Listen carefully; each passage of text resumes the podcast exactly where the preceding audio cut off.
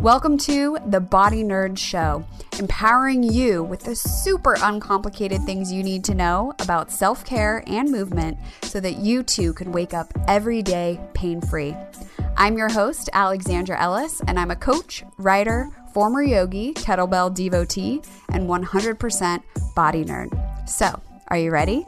Let's get nerdy! Welcome back. You're listening to episode 29 of the Body Nerd Show. You know, I'm all about helping you understand what's happening in your body so that you can make more well informed decisions. And today's episode is no different.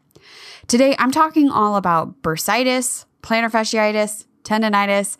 I'm covering all things inflammation and specifically all about those itises. We'll talk about what that means for you and your body if this is something you're dealing with, and the best way to help your body and tissues recover, repair, and heal so that you never have to deal with it again. And no, it's not icing, and I will do an episode on that ASAP.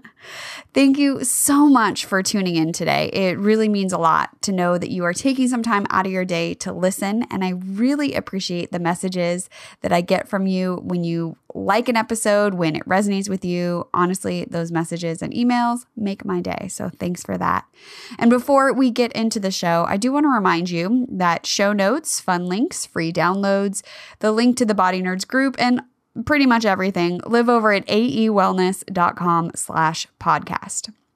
There you can find links to Instagram, where I post weekly bodywork fixes. I'm at hollaformala. And also information on the Body Nerd Garage that's coming up real soon, October 12th and 13th. 2019 here in Los Angeles. It's a weekend of nerdiness. You know, I wouldn't do anything else.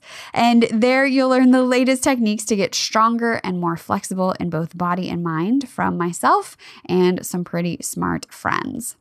You can also find the Body Freedom Self Assessment, which is a free quiz that, based on your responses, will guide you towards the best next step for you to getting rid of soreness, tension, stiffness, and pain.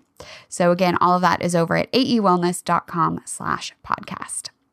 So, today we're talking about inflammation because the names for these issues are big and scary.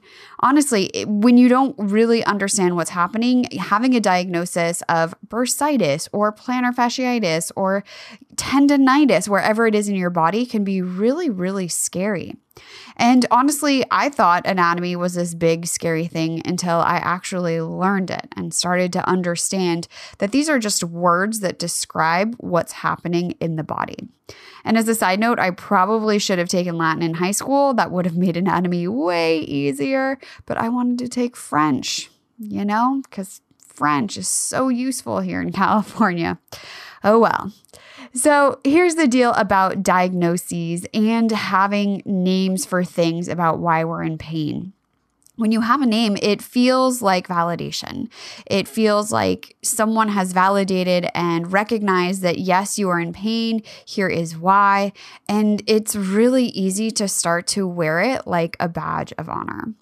And the truth is, itises are not usually that big of a deal, especially the run of the mill ones, such as bursitis, plantar fasciitis, tendinitises all throughout your body. It's just the fancy anatomical term for inflammation. And inflammation is usually created from overuse. Oftentimes, we'll say pain can be caused from overuse, underuse, misuse, or abuse of a tissue. And it's the same with inflammation. And it can happen to any tissue in your body. So, plantar fasciitis is an inflammation of the fascia. See how there's that itis at the end of the word fascia? It's inflammation of the fascia on the bottoms of your feet. And that usually is from overuse. The plantar fascia is being overloaded for some reason and it doesn't have ample time to recover. And that's when we have pain. Achilles tendonitis. That's an inflammation of the tendon at the back of your leg, right where your calf becomes your heel. And that Achilles tendonitis, it's the same thing. The sheath, the covering around the tendon, is being overloaded and it isn't able to repair itself fast enough to keep up with how quickly it's being overloaded. Bursitis is an inflammation of the bursa. You can have this in your shoulders, you can have this in your hip. Those are some pretty common areas. And the bursa is sort of like one of those dishwashing pouch things. Clearly, I don't have a dishwasher, um, but those dish washing pouches, how they have a little bit of fluid in them, that's basically what a bursa is. And the job of a bursa is to keep the tendon from sliding directly over the bone. So it's a little bit of cushion to allow for more fluid movement to happen. But if it's getting overloaded and it can't recover fast enough, then it gets inflamed, and then you have bursitis. Another super common itis in the body is patellar tendonitis or jumper's knee, if you've heard of that. And it's an inflammation of the tendon that anchors your patella, that's your kneecap, to the front of your tibia or your shin. And all of these itises come about more often than not because that tissue is bearing more load or it's moving more than it was designed for. And because it's not able to keep up with that repair process, it becomes inflamed. It's a little bit because of the proteins that show up to try to help that recovery process, but also at some point, your body just can't keep up. And so, pain is a way to slow you down and keep you safe. Pain is there to protect you, it's something to not be ignored. But it's not necessarily, especially in the case of these itises, it's not the end of the world. And it's also not something that you have to just put up with for the rest of your life. Now, the problem I see with most treatment programs of itises is that they only address the site of where that itis, that pain, is happening. And when you only address the symptom without getting to the root of the problem, it's never a permanent solution because that problem's probably going to come back because the cause of it has never been resolved. Because the real issue is that another tissue isn't doing its job and it's not carrying its weight. I realize there's a lot of rhyming happening in today's episode, but hopefully this idea helps. So if you imagine your body as a corporation and there's 206 muscles in your body. So imagine each of them is an employee and your brain is like the CEO and makes all the big big big decisions. And let's take two muscles, your choice, any two. They're like Bob and Joe in accounting. So let's say that Bob decides to stop doing his work. And Bob is just kicking back, got his feet up on his desk. He's having a great time every single day, scrolling through Instagram, and, you know, he's having the time of his life. Is Bob going to be the one who's going to be angry and in pain? No. Joe is the one. Joe is also in accounting, remember? And Joe is now really mad that he has to do not only his work, but also Bob's work. But you see, Joe is going to put up with it for a while until Joe just can't take it anymore. And if you have ever worked in an office environment, you know exactly what I'm talking about. When somebody just gets so fed up with having to do somebody else's work and then they snap and they get really, really pissed. The same thing happens in your body. So let's take the plantar fascia for example. The plantar fascia is Joe, uh, and Bob most likely is your calf muscles. So the calf muscles are on vacation. Uh, they're not necessarily helping out with the foot. And oftentimes there's other muscles also involved that aren't holding their weight, but they're not the ones who are going to complain. And you might notice something if you actively go looking for it. But for the most part, what you notice is when Joe in accounting finally can't take anymore, and then you wake up and your foot hurts. So the plantar fascia and the plantar fasciitis is the end result of that plantar fascia being overloaded again and again and again and again. It's not just one time, which is also why just getting the plantar fascia to calm down, right? To lessen the inflammation and the pain that's happening there. That is one piece of the puzzle. And it is a fantastic place to start. But if you don't also address what's going on in the rest of the leg and probably the hip and also the core of what's happening in the whole body, that plantar fasciitis is probably going to come back or it will come back as something else. The fix isn't just to address where it hurts, it's to figure out how to redistribute the entire load to get everyone on the same page as far as who is responsible for what. And when I say load, you can also think of work, right? The work that a area is doing, the muscles, the tendons, all of the tissues in the area. It's not just fascias, it's not just muscles, it's everybody. And so figure out where do you need to release tension? Strengthen where you need to and really work on rebalancing your brain and your body together so that it doesn't happen again. You can think of that as neuromuscular reeducation. That's the fancy word for neuro and muscular relearning what the heck is going on. It really can be boiled down to as simple as getting everyone to pull their weight and everyone being all the tissues in your body and making sure that your body is moving consistently in a way that builds strength instead of breaking you down. So, moving so that you are always getting stronger with everything that you're doing and you're not overloading any specific area. So, for example, I did have plantar fasciitis in college, and it started after I studied abroad in the Czech Republic. Cobblestones are no joke. And in fact, I've worked with some clients who have come back from trips and have ongoing issues with their feet because of the cobblestones. For us here, especially in Los Angeles, where everything is paved and leveled, it's really a team environment with which to walk on.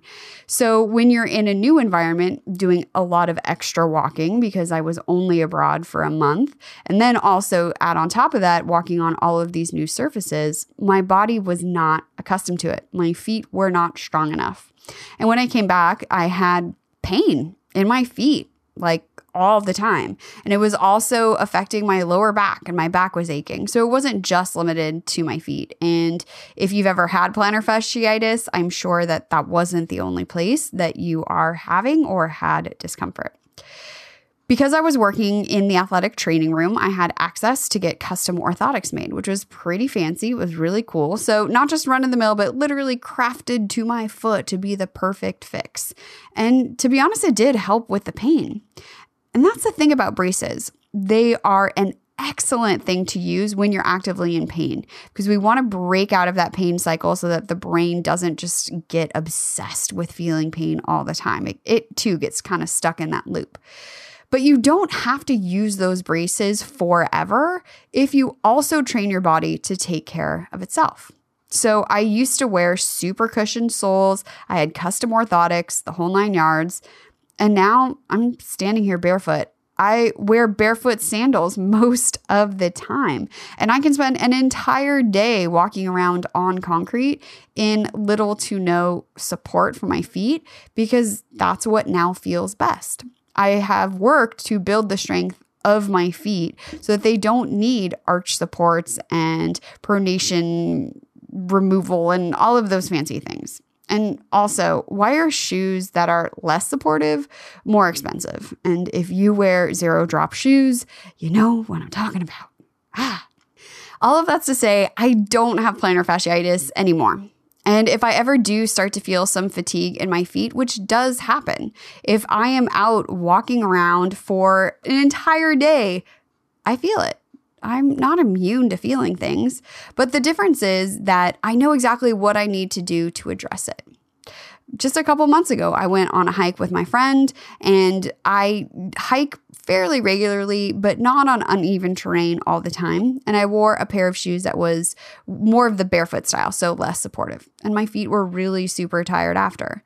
So I noted that. And the next time I went hiking, I wore shoes that were slightly more supportive so that my feet don't get overworked.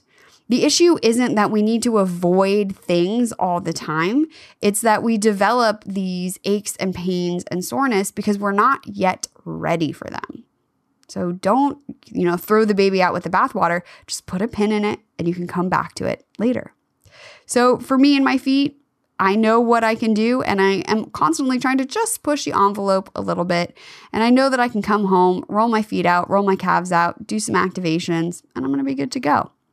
And that is what being a body detective is all about.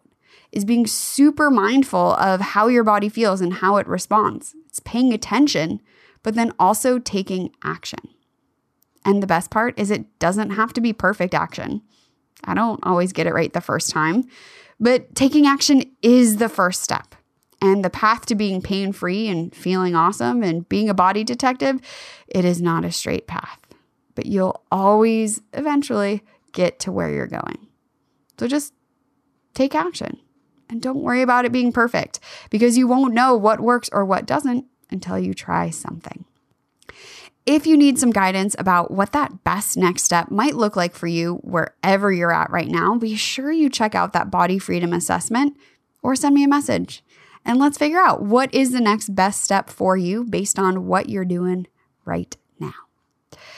So, hopefully, we have illuminated all about inflammation. And so, the next time you or a friend says, Oh, well, I got bursitis, I can't do anything, you can let them know all about the bursa, all about your dishwasher fluid, and how they too can help make their body feel better. And it doesn't have to be complicated. In fact, it could take less than 15 minutes a day. So here's to asking better questions, moving more, getting nerdy, and not being afraid of the labels and diagnoses that might be thrown our way. If you enjoyed this week's episode, make sure you hit that subscribe button so that you never miss a future episode. I'm putting stuff out every week for you. And you can even head on over to Apple Podcasts and leave a review. I so appreciate those of you who have left five star reviews. You are amazing. Thank you. And it helps other body nerds to find the show. I also want to hear your body nerd hacks. So leave me a quick message on the Body Nerd hotline. It's 818 396 6501. I'll put that in the show notes.